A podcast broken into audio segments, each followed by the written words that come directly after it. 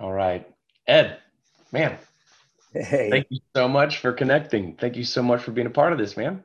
man, it's good to see you out there in the great Northwest. yeah, man, God is good. Believe it or not, there are Christians out here, lots of us. Lots of them. Lots of them. well, it's funny. I, it brings back memories. I spent some of my graduate um, time out in Seattle and worked for Ron Sims as a policy advisor. And so a lot of, lot of good friends that are out there in the Seattle area. Awesome, man. Awesome. Well, so uh, so some people don't know how you and I know each other.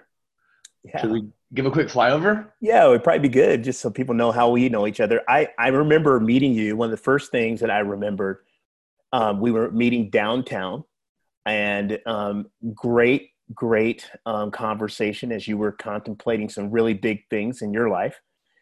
And um, I happen to be in a position of being able to serve you as um, the senior associate pastor at um, Hermitage Hills Baptist Church uh, just outside of Nashville. We love you, Hermitage Hills. Yeah.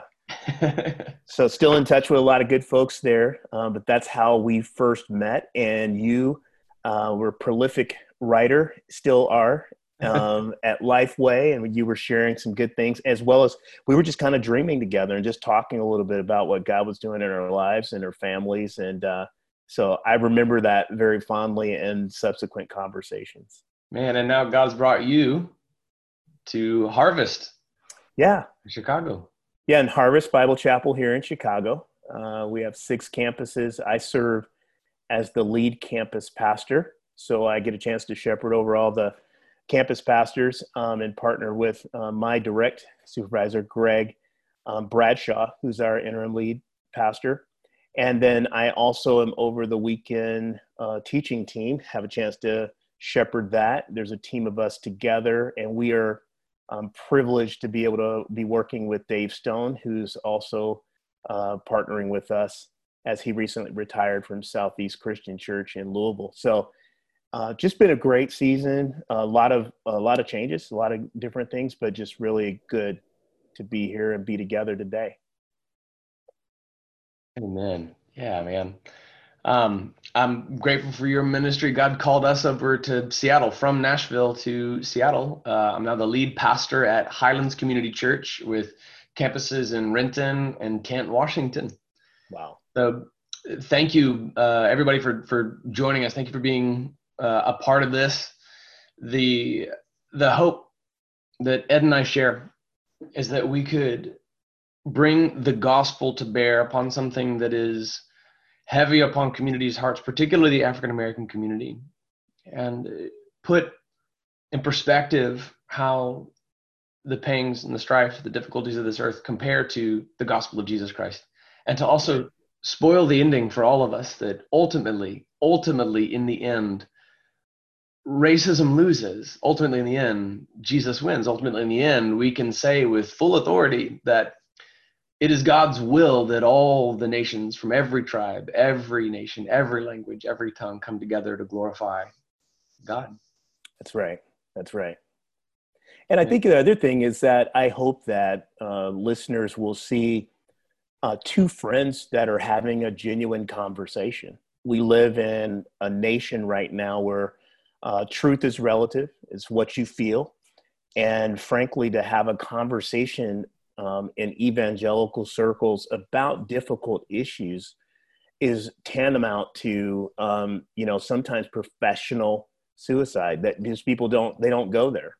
Yeah. And I think that we, we freely go there because we go there first in private um, but I think we also go there because there are things that you and I see as threads in the gospel message, where at the end of the day, that's what we're foreshadowing is that the only hope that we have when it comes to issues of race and justice and gender and equality is Jesus Christ. The gospel of Yeah. Jesus Christ. Nothing short of it, nothing else will do.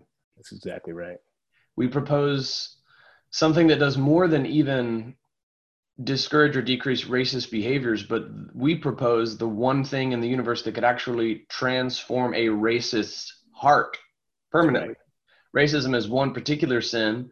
similar to other sins that Ed and I would also struggle with. But that racism is a, is a symptom of the sin nature. And there's only one thing in the world that can transform, uh, paradigmatically transform and forever alter the substance of a man's soul. And that's the gospel of Jesus Christ. Only the Holy Spirit of God can turn the heart completely uh, where sin gives birth to racism. Only the Holy Spirit can permanently change someone for eternity. Absolutely you know, I get asked a lot of questions in this area, um, both privately and publicly. And oftentimes, um, when I post, I post things, you know, of spiritual value and leadership development, and and even every now and then some social issues. And a lot of this percolated, Jesse, after just a brief social media post that I it, it was no more than two minutes to craft it um, and people thought it was like, wow, he really spent a lot of time with this. It's like, well, I live this. Mm. Um, so it wasn't difficult to pen it. But I think people often ask, what can they do? Um, how can they respond? And we'll get to that in a little bit. But you might want to tee up a little bit, maybe what kind of even began the conversation for us. Yeah. Yeah. They, we have particularly the story of Ahmaud Arbery, and then we have the larger arc, the bigger story that's happening simultaneously. I'm just going to share the facts of the story as revealed by the Associated Press and other press outlets and some private outlets and some public. Um, in my experience, this is not uh, like like you know, this is not the first time that we've stepped into racial reconciliation matters. Um, I know that speaking on these things sometimes gets you skewered. Sometimes, especially if what you're saying is the truth. Yeah. And so, um, you know, what, what Ed and I hope to do is begin with an unabashed, candid look at the, the, the simple facts of what has taken place. Um, and this, by the way, is being shared live currently on May 20th. It is 1.38 p.m. Pacific time, which means it is 11.38 Central time where Ed is. And so as we offer this live right now on May 20th, we're basing it on all the information that is available up to the time of this broadcast. So if you're viewing this on absolutely any date after May 20th, 2020, and you have information that we didn't have at 1:30 p.m. Pacific or 11:30 a.m. Central, uh, or, uh, then then please please um, look at the the date of the article or the posting date of the video footage that you've seen since this live cast, and you understand that you have information that we don't have yet, and you can trust that we'll see it when you see it too. That's right. So far, as of this minute, uh, even checking the headlines right before we went live here, retired detective Gregory McMichael, who's 64, and his son Travis McMichael, who's 34, heard from a neighbor that an African American man was running through the neighborhood and that he fit the description of someone suspected of a series of break ins. Uh, footage of Ahmaud stepping into an empty house that was under construction later surfaced. The owner of that house confirmed that Ahmaud took nothing, that he was just looking at the construction. Even a few hours before we went live, additional surveillance video surfaced from that same property showing several different people scoping out the property day and night. Uh, Ahmaud's family confirmed with the police that it was indeed Ahmaud on the surveillance footage, but Ahmaud was one of at least six different, different individuals that I've seen on that surveillance video visiting the property. This week, Diego Perez, who's the neighbor to the house under construction, reported that on February 11th, Two weeks prior to the shooting, Travis McMichael confronted Arbery in the driveway of the same house. Uh, Diego Perez told the press that Travis saw him in the yard. I quote, Travis saw him in the yard and Travis stopped. He confronted Ahmaud halfway into the yard and he said that Ahmaud reached for his waistband and Travis got spooked and went down the road, end quote.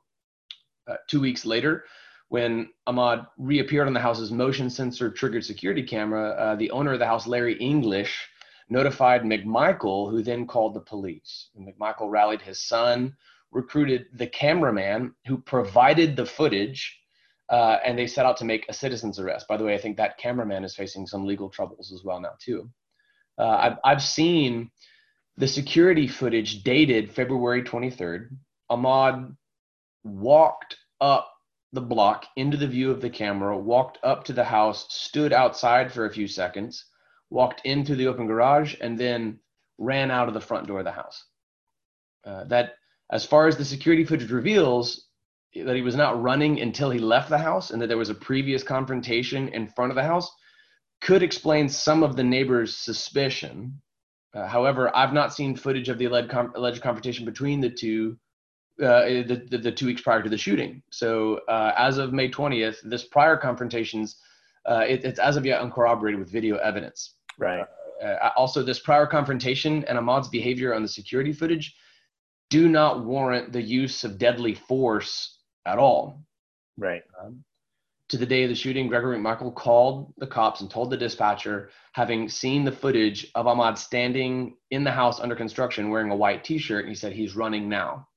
Right now, it's evidently a property crime to walk into a house that's under construction. Um, I've I've done that. I've done that many times. Gotten great in, ideas for my own houses. right. Right. But in no way, in no way, in my mind, warrants an armed pursuit by neighbors. Uh, now, in 2000, granted, as this always happens, you and I were talking about this before. Um, anything you did for the past 50 years is now going to be on full public display. Exactly. These are past incidences that are now being circulated as well, but they have no bearing on this particular story because, I mean, unless the McMichaels are like the cast of Fast and Furious, like they didn't have access to this information. They didn't know this. No.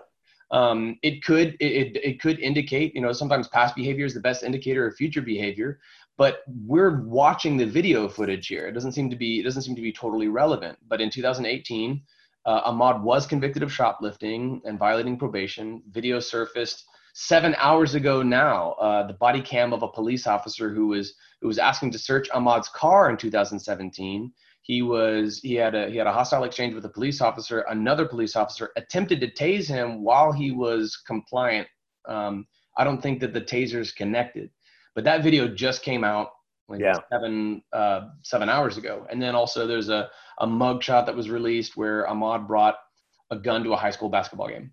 So these do these do um, help us understand a little bit more about. I mean, we've seen one of Ahmaud's interactions with the police in the past already, but again, those have no bearing on the events of February 23rd, uh, right? Because we see everything that happened on February 23rd in video.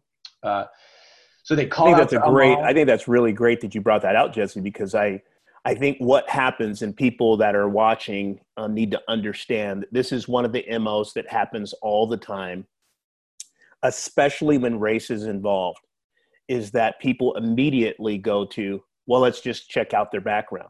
Let's check mm-hmm. out what's happened in their in their in their life, as if that is a determining factor in what we are going to get to a video that you clearly can see something that that happened yeah. For an African American man, we're not surprised one iota at seeing video that resurfaces about any type of interaction with law enforcement. And we thank God for um, our law enforcement and first responders and things. Um, but what we're going to be talking about is what goes into the psyche of a person and what do you think about when you see that? As you said, we both have gone into houses um, that have been vacant and also maybe under construction. We've we've gone upstairs to second levels and third levels. But what you look like when you walk into those houses, you are immediately profiled. If I'm with a, my beautiful wife and children, um, that's a different thing. But if I'm going by myself, I'm immediately thinking about things that the average white person would not even think about as they go into a vacant house to be able to see how it's being built. Yeah. It's just kind of it's it's an unfortunate thing, but that is one of the first things that happens yeah. uh, in these situations. So in the video, they shout out at Ahmaud, "Stop! Stop! We want to talk to you." Um, right. I've seen now two different versions of the video, wherein the pickup truck is on the road. Ahmaud is to the left of the truck, and then the cameraman is in a car following. Right. I've actually seen a version of this that actually alters the footage so that it actually it tries to illuminate that the man in the back, standing in the back of the pickup truck, fired first. And then I've seen the the what I think is the older version of the footage. It's not really clear if it was the guy in the back of the truck. It could have been actually the shotgun that Travis McMichael was holding. Mm-hmm. Um, so we can't even, even video even videos are being tampered with in this. That's that's right. Disheartening. Makes it all the more difficult. Um, but what is clear in the video is that Travis McMichael then came up to Arbery with a shotgun. Uh, Arbery grabbed that gun and was shot at point blank range in in the hand and then later fatally. Yeah. Legally speaking, given the absence of evidence that they had to confirm Ahmaud had actually committed a crime, this is tantamount to what kidnap a kidnapping attempt turned into felony murder. That's right.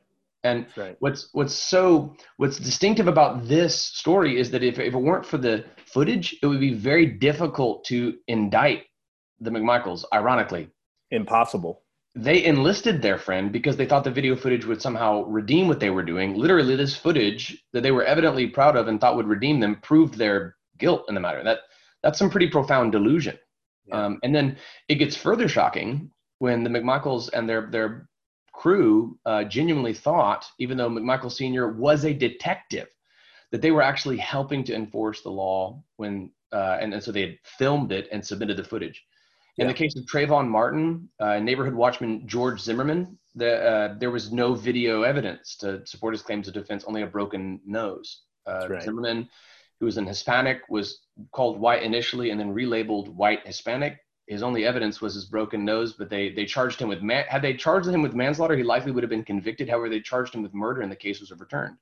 Uh, there's no video footage, and and for the same reason, when we read the the story of um, even this this is this is a, a recent one as well. Um, African American Sheldon C. Francis executing white elderly uh, strangers, Paul and Lydia Marino, while they took their daily visit to their son's grave. We simply don't know what happened. The racial undertones in that story are inferred and conjecture because at the time of this broadcast, nothing has surfaced regarding Sheldon Francis's mental health or any history of racist actions. This time we actually have video footage, and that further complicates the matter because prosecutor George Barnhill said that Travis McMichael was acting in self defense and that the McMichaels were justified in pursuing a citizen's arrest.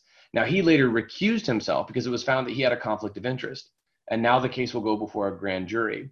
But then the larger story here, where it zooms out to a bigger meta narrative, is how this happened in February, but Waycross Circuit District Attorney George Barnhill and Brunswick Circuit District Attorney Jackie Johnson, who insists that her office did what it was supposed to do, sat on the case for two months after hearing from the police that it was, in fact, self defense, and then recusing herself for a conflict of interest. Yeah. Uh, there's now Two hope. two district attorneys recusing themselves at this point in time of in the case.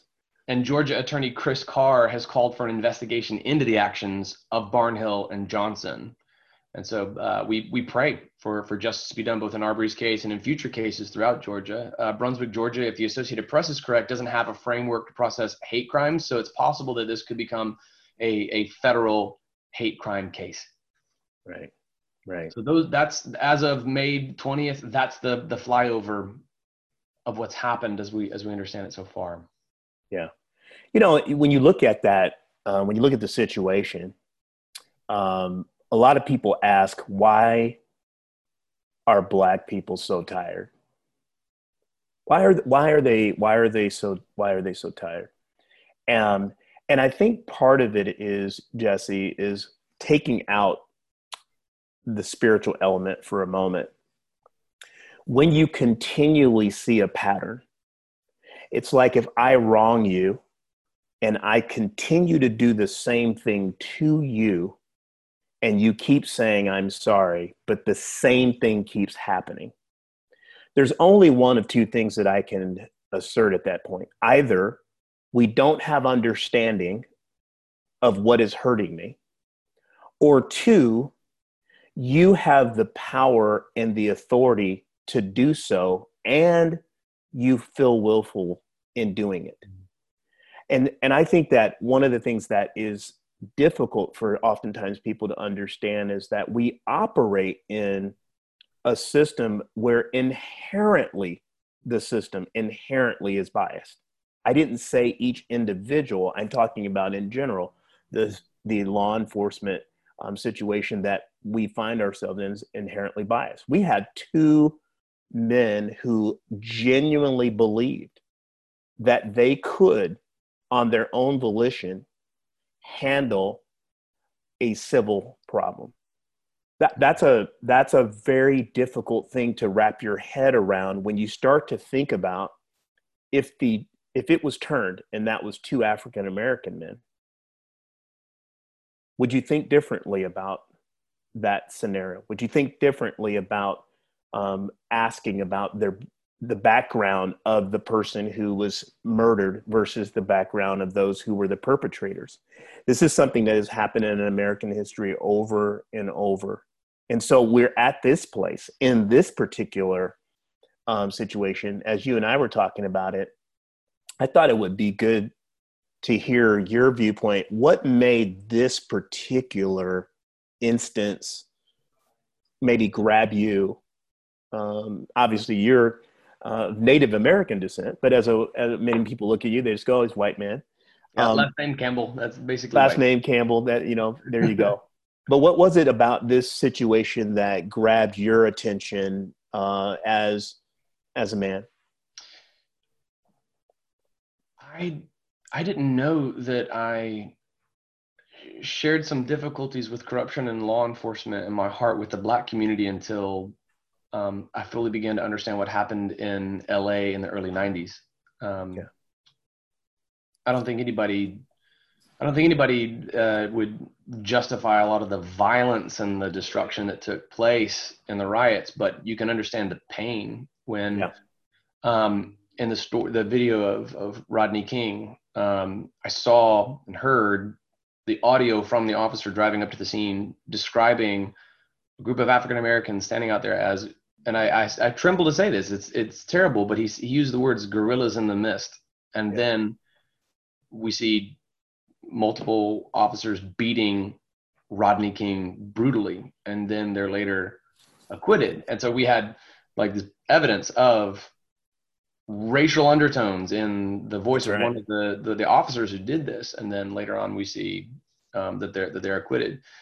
Now, since Rodney King, we've had the Black Lives Matter movement, right. and when I first heard the words Black Lives Matter, I thought, yes, amen. I think I mean every there's I I can't think of anybody that I know personally who would disagree with the words Black Lives Matter.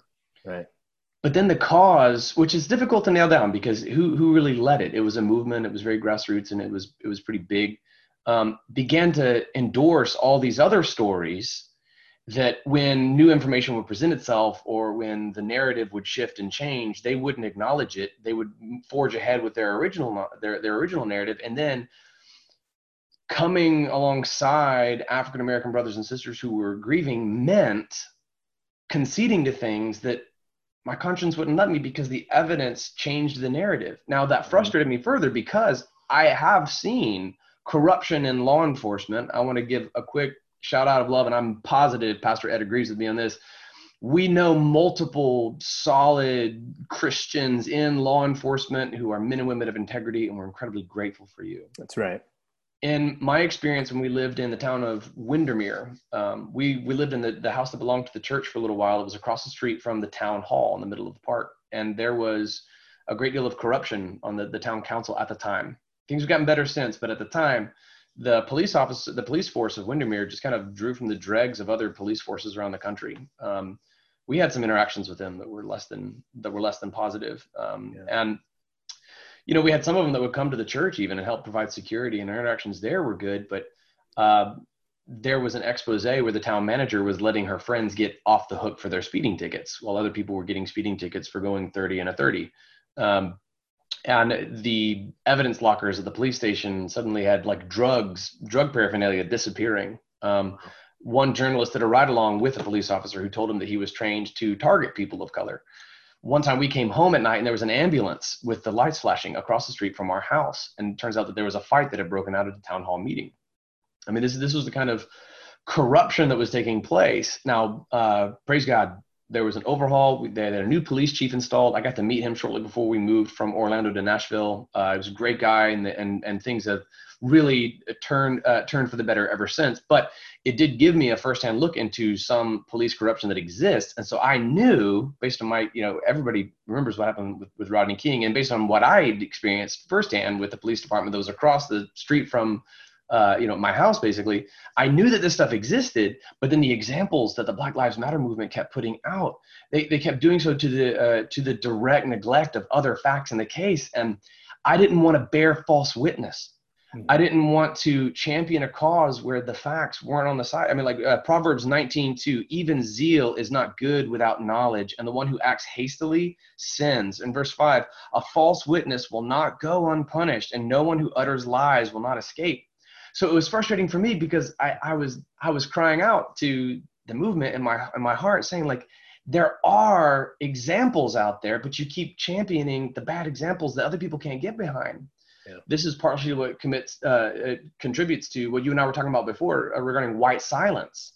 Yeah, yeah. White silence is often misconstrued. It's not that it's not that white people don't want to weigh in and don't want to share in the pain of, of, of injustices. It's that the examples that get purported out there often have factual and evidential holes in them, and they can't stand behind that case. They'll stand behind you, but they won't stand behind that particular example that you're purporting. And, and it's because out of a conviction that they don't want to bear false witness and make a false accusation. Um, that's partially why we're even given qualifications in this to say, like, this is the information we have as of May 20th. That's right. Uh, white silence has been it has been a problem. Some white silence is from cowardice. I will say that. But I also want to explain something. I have seen here in Seattle, like t shirts uh, going around uh, that say white silence is uh, white, white silence is white um, consent. And I think that is a very dangerous line of thought because we would never tell a rape victim that silence is consent. Mm-hmm. We would never, we ought not misconstrue the definitions of these words. Yeah. Etymologically, it is paramount to maintaining the truth here. Rather, I know that some white silence is because you're waiting for that example that you can get behind with your conscience clear, knowing that you're not bearing false witness. But this is a clear evidence that uh, where we're in, it's not conjecture, it's not inferred, it's factual and it's it's observable, and it's not based yeah. on emotional appeal. It's based on basic justice. If you've been waiting for one of those stories to weigh in on, this is one of those stories. This is what brings ahmaud's story particularly to light because for two months, the case was labeled self defense when there was video evidence to the contrary. In either case, this is a story of an ex cop shooting an unarmed person unjustifiably and who needs to be tried. So uh, the, another another one of these examples would be, I mean, what happened with the Unite the Right white supremacist rally in Charlottesville, Virginia, in August of 2017? That was the That's easiest right. thing in the world to condemn. I mean, you you and I were lived in Nashville together at the time. I yeah. I, I condemned that. Yeah. Uh, you know that that there are there are these instances there there there there are stories that have come out in the past like even the story of Philando Castile shooting um, his girlfriend Diamond Reynolds opens up the video with a monologue that misleads misleads the footage. That's not the case with the story of Ahmaud Arbery. Uh, Alton Sterling shooting uh, unlike the Alton Sterling shooting Ahmaud was unarmed. And unlike yeah. Michael Brown Ahmaud was not running at the police officer. There's zero evidence that he committed a crime immediately before being shot Right. Um, and and it's different from the example of Walter Scott in South Carolina, who was gunned down by a white police officer, Michael Slager. Slager lied about it, was exposed, and was jailed.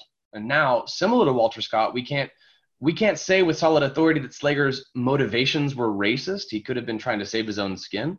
Right. But in this case, we don't yet know fully the motivations of the McMichaels. All right, it, it is conjecture at this point. I would I would wait to see further evidence of their own histories. It's it's, it's interesting. We we investigate backgrounds in a way that's that's that's not constructive. Um, we resort to ad hominem attacks, wherein exactly. somebody says something that's accurate. Yeah, but you have unpaid parking tickets, so therefore your math is yeah. incorrect. like, well, remember remember when we when we even began talking about this, you said to me, you said Ed, you know, when should we do this? Because you know, in the news cycle that we have, it might be. Right. And I, I thought this would be too late and what was my response? My response was, "Hey Jesse, unfortunately, the next, the next story will be tomorrow." And sure enough, it happened. Mm-hmm. Um, and so, I think one of the things that uh, my friend Lisa Harper, um, who wrote the Very Good Gospel, just a phenomenal um, author and um, activist and friend. She, one of the things we agreed about is as a as a response to that is what happens in majority culture is people have the privilege to be silent. Hmm. You know, it's not just that you are waiting for the right thing, but you get to a place where you have the privilege to be silent. And it's fascinating what people get loud about. You and I were laughing. Um, and and saying people were just up in arms about Colin Kaepernick taking a knee, not listening at all of why. Had nothing to do with a lack of patriotism. But yet, in the last 30 days, people could storm state capitals with AKA rifles, mm. and they're not at all touched. Um, they've defamed property. Um, they've done things that have been very unpatriotic, but yet that's free speech. So which one? Which one is it in our in our country? When you say things like that, people um, immediately seize on what they want to hear, and you and I make a living in part by speaking. And so every weekend we get a chance to um, herald the word of God, and it's very it's a very um, important thing but it's amazing what people hear when you share the word of God. Amen. Mm-hmm. Um, so I think that um, for me, what's been helpful in Genesis 2 and 3 to turn around and see God saying, What I created, it was very good. Yeah. And what he created was also you and me. In we his- were created in his image. That's it. We're we all created in his image. Of God. That's beautiful. It is.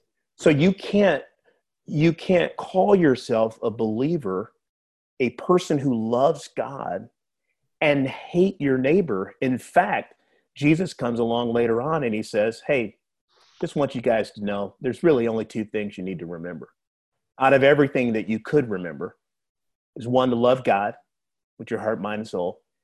And then the second commandment is just like it. It's as if it's the same love your neighbor as yourself mm-hmm. and so all that um, african americans and others who um, proclaim uh, the good gospel um, what we're basically saying is be true to who you're supposed to be if you call yourself a christian mm-hmm. don't be a three four issue christian that you're going to be excited about abortion you're going to be excited about um, uh, rights. You're going to be excited about, um, you know, the the um, the unborn. Um, what what is it that would cause us to to mourn and weep?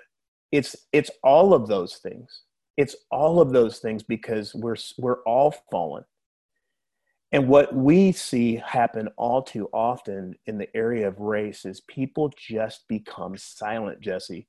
They don't they don't speak and when they don't speak, um, regardless of the reason, they actually provide permission. And so we we're in the church, so we obviously go to the Word of God. So I think that's a great place for us to um, to start to turn the plane of what what does this mean and what does this have to do with the gospel, if at all.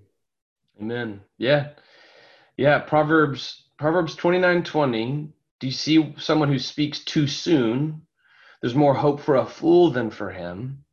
All right. So it's wise to it's wise to wait to make sure you understand. But then when you do understand, yeah. speak. That's right. Speak and speak the gospel.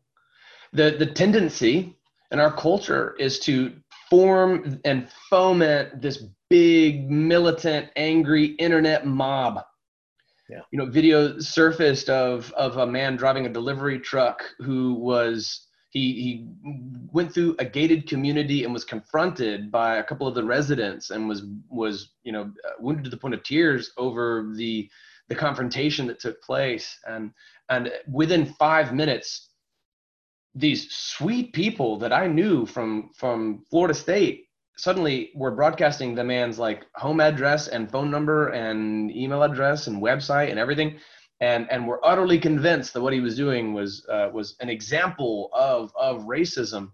And I understand why people want to be a part of an angry internet mob. Like you want to be there, you want to throw the stone because it makes you look more virtuous if you can call something even that even that bears one scintilla of racist undertones or could be framed as racism. It makes you feel more virtuous if you can join in the angry mob that's throwing stones at this alleged racist. I mean, Correct. Like, what I've, I've been I've been blown away at the uh, our disregard for the the dangers of labeling somebody racist who isn't racist. You know, I I've, I've seen how uh, people would bore like full steam ahead into that. So when you don't have all of the facts just yet, you still feel compelled to weigh in. What better thing to weigh in with than the gospel of Jesus Christ, which transforms hearts? That's way better than any angry internet mob. Angry exactly. internet mobs who dox people, meaning reveal their personal information, at the very best would cause racist behavior to go further underground. Yeah. Uh, would maybe maybe would discourage some racist behaviors, but I don't think that angry internet mobs change the hearts of racists. I think that there are just as many racists in the world with the internet mob mentality uh, that there are, you know, as opposed to the gospel of Jesus Christ, which actually transforms the heart of the racist. Like the, the gospel. And, and frankly, um, we've been in the book of Mark here at Harvest for the better part of the last year. I'm fascinated, Jesse, how many people can read scripture and not see culture and race. Yeah. Jesus took the 11 on, um, at the time, 12 before Judas um, had um, taken his own life. He took them on a little tour. And it's interesting. The tour was not because he needed to spend some extra time. The tour was because they thought that the gospel was for them for people who were Jewish. Mm-hmm. And Jesus was very clear that this is not just for you, it's for the world. I came to fulfill the scriptures, and I also came to give hope and life to all of those people who you don't associate with, who you don't believe are clean, and who you don't believe should have access. And it's really interesting that that in part also aided his demise but we don't talk about that. We just want to get to john 3.16 and 17 you know we want to hop over and give a couple scriptures in romans. We don't want to talk about the context of how radical jesus really was that all people all people have access to the throne of grace. We all are at the same at the cross and yet we live into in a society um, even in the church uh, unfortunately, where these attitudes um, still remain and exist. They're out there. They're out there. They're outside of the Overton window now, meaning like that that frame uh, that l- draws the border around what is acceptable for public discourse. That's right. That movement and that shifting of the Overton window across generations is what makes our stomachs churn when we watch a movie like The Help yeah. And, and we see the white characters just very casually saying things that make us all grip our chairs today. It's because the Overton window has shifted. Racist views are now well outside of that, the Overton window, but that doesn't mean that racism doesn't exist anymore. It just means that it's right. no longer acceptable to publicly say it. That's right. I mean, there was an era when politicians campaigned on it for crying out loud, and now it's well yeah. outside of the Overton window. That's right so this this calls to action certain people who are in positions that, that means that when you are by the water cooler when you're by the coffee pot when you're by the bonfire when you're when you're in those moments where you actually do then genuinely come upon somebody who would articulate something that is racist uh, you know those of you watching they don't they don't often come to to me and to pastor ed directly. Like you're more in a position you're on the front lines especially if you're uh, in regards to ahmaud arbery's story if you're if you uh, you know, if the allegations of, of racism on the part of this ex-detective turn out to be true, then you are on the front lines of law enforcement and the front wherein you could actually bring the gospel to bear upon somebody who needs to hear it the most. Right. Uh, to, to truly solve the issue here, which is ultimately sin. The church has the market cornered on hope and the one thing that could actually and will by the way i believe that revelation describes what's going to happen uh, it, it right. will in jesus name end. That's right. We've spoken the entire time about making sure that you don't bear false witness make sure that you make sure that you you speak you speak you know correctly with the facts on your side. This is partly what is sometimes misconstrued as white silence. Really it's waiting to make sure that what you're saying is true. We can say this with absolute authority. We are not bearing false witness. We're practicing basic reading comprehension. When we see Revelation 7 and the beautiful yeah. promise that after this I looked and there was a vast multitude from every nation, tribe, people, and language which no one could number standing before the throne and before the Lamb. They were clothed in white robes with palm branches in their hands, and they cried out in a loud voice Salvation belongs to our God who is seated on the throne and to the Lamb. And all the angels stood around the throne along with all the elders and the four living creatures, and they fell face down before the throne and worshiped God, saying, Amen. Blessing and honor and glory and wisdom and thanksgiving and power and strength be to our God forever and ever. Amen. Amen. This multitude from the Great Tribulation is comprised of people from every tribe, every nation, every language, every tongue. You're not bearing false witness when you say that the racists lose in the end and if you are in that position, if you when you come upon it, all right, I'm gonna I'm gonna speak to white America. When you hear it at the water cooler and by the coffee pot, your heart's gonna thump out of your chest, but this is your moment. And when you do, don't just shame their behavior.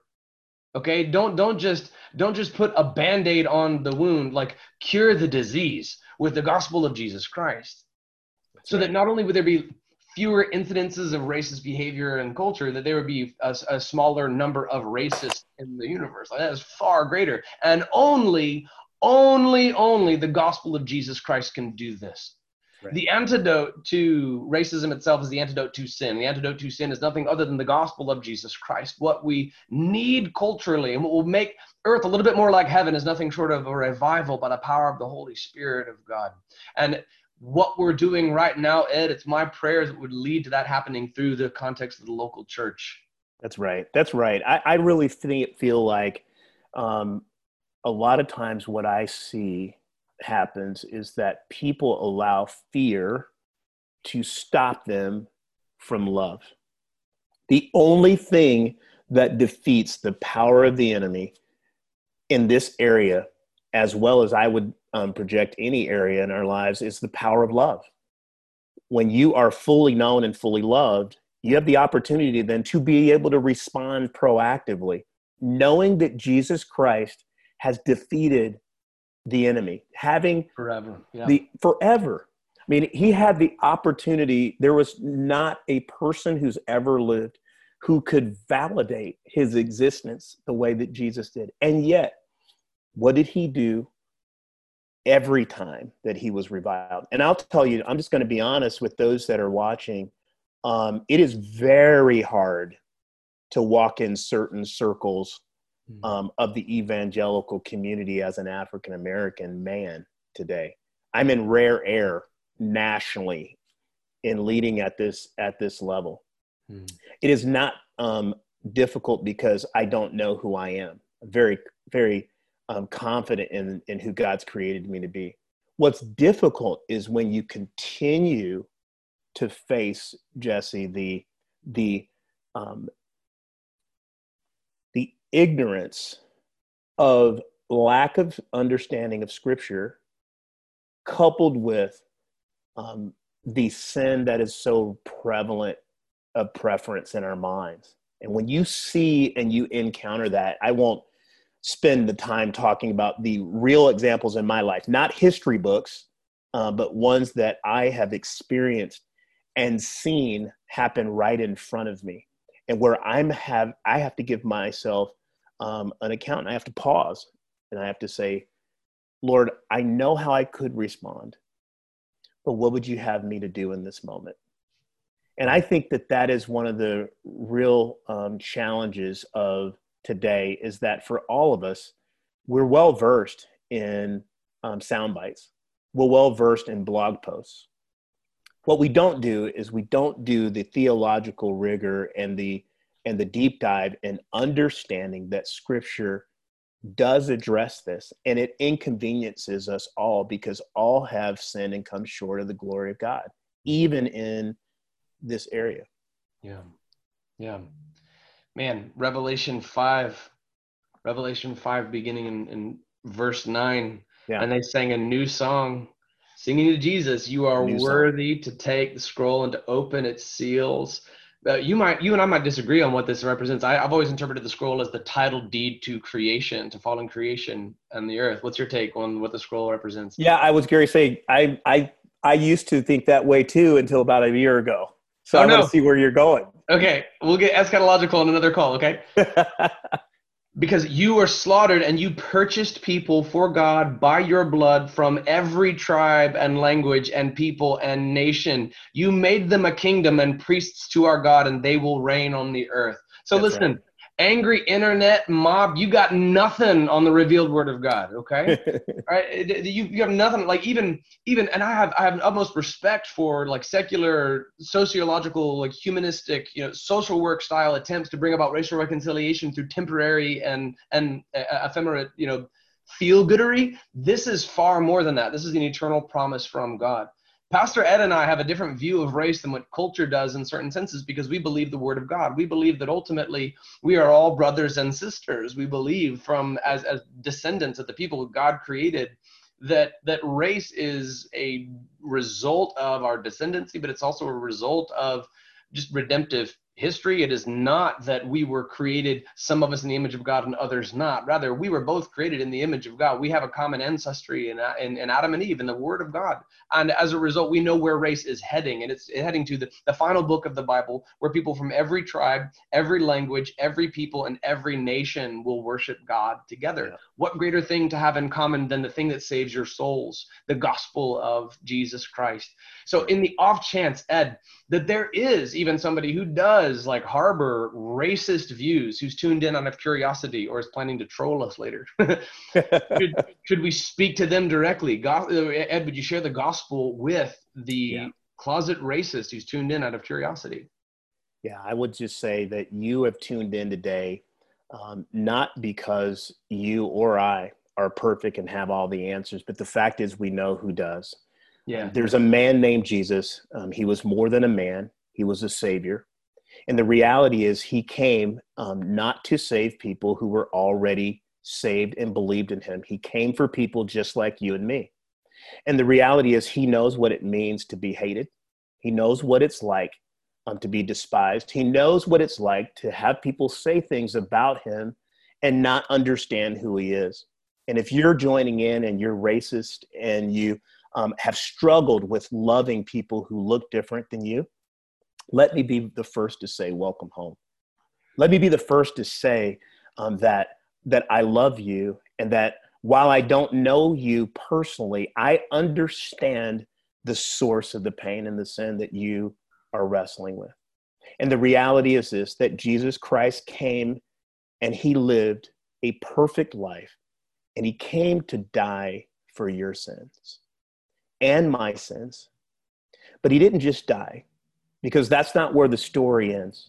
Yeah. Because he chose to lay his life down, no one took it, he laid it down. He became a ransom for you and me. He died in my place, and he died in your place because we didn't have within ourselves the ability to save ourselves. He died, he took our place. But then the last thing that he did is that he got up. Yeah he got up. He got up on the third day. He got up for you. He got up for me. He got up for the world because he understood that there was more work to be done. And the more work that needed to be done was that you and me, you who may be a person that's far from Christ or even um, wrestle with the issues of race, or maybe you're a person who loves Jesus Christ, but you have a family member in um, your house or in your Im- immediate family that you go and visit and you realize this is not right. This is not the right thing. Well, the gospel of Jesus Christ and what he has done, we believe can change lives. The gospel is not a myth, it is an alive story in the hearts of you, me, hope. Jesse. It's the hope that we have. That's why we do this. That we don't do this because we're perfect. Um, we would have a whole nother podcast about the imperfections that we bring to our faith.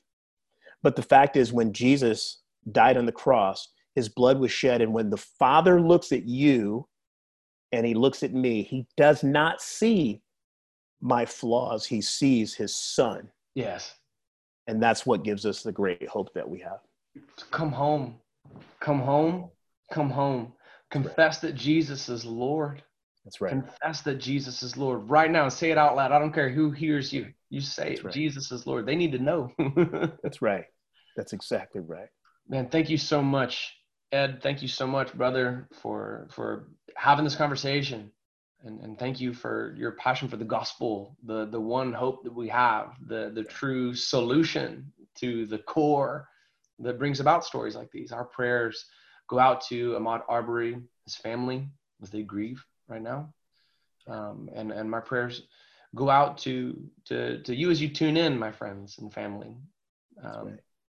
We'll, we'll have this footage available uh, later on for those of you who tune in and uh, tune in again. And also, um, the one piece of information that never expires and is always relevant is the gospel that we just shared. like that's that, right.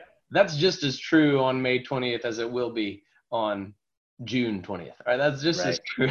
that one doesn't doesn't expire. The rest of the information, we're going to watch it as it comes in. But that, that, that never expires. The gospel of Jesus Christ. Jesus is Lord on May 20th. He's going to be Lord on June 20th too, Ed. Yeah, he sure will. and and let me tell you, thank you, Jesse, for being um, a beacon of hope um, in the Seattle area, even around the country. You you you live out what you talk about. This isn't, hey, let's rehearse this um, because I'm new to thinking about this. This is something that I've watched you live in your life. Um, you're not interested in being politically correct. You're interested in loving correctly, and so I I think that we both stand as as two um, individuals who are passionate about um, people, loving people far from Christ, and discipling those who who've been found. And so that's why we do it. It's good to be together. Amen. Well, God bless you all for tuning in. Thank you so much for being a part of this. Jesus is Lord, and Jesus alone is Lord, and only a revival by the power of the Holy Spirit of God can transform the hearts of those who are stuck in the sin of racism. That's right. So, God bless you guys. Ed, I'll talk to you soon, brother. Thanks, man. Love you. I love you, brother.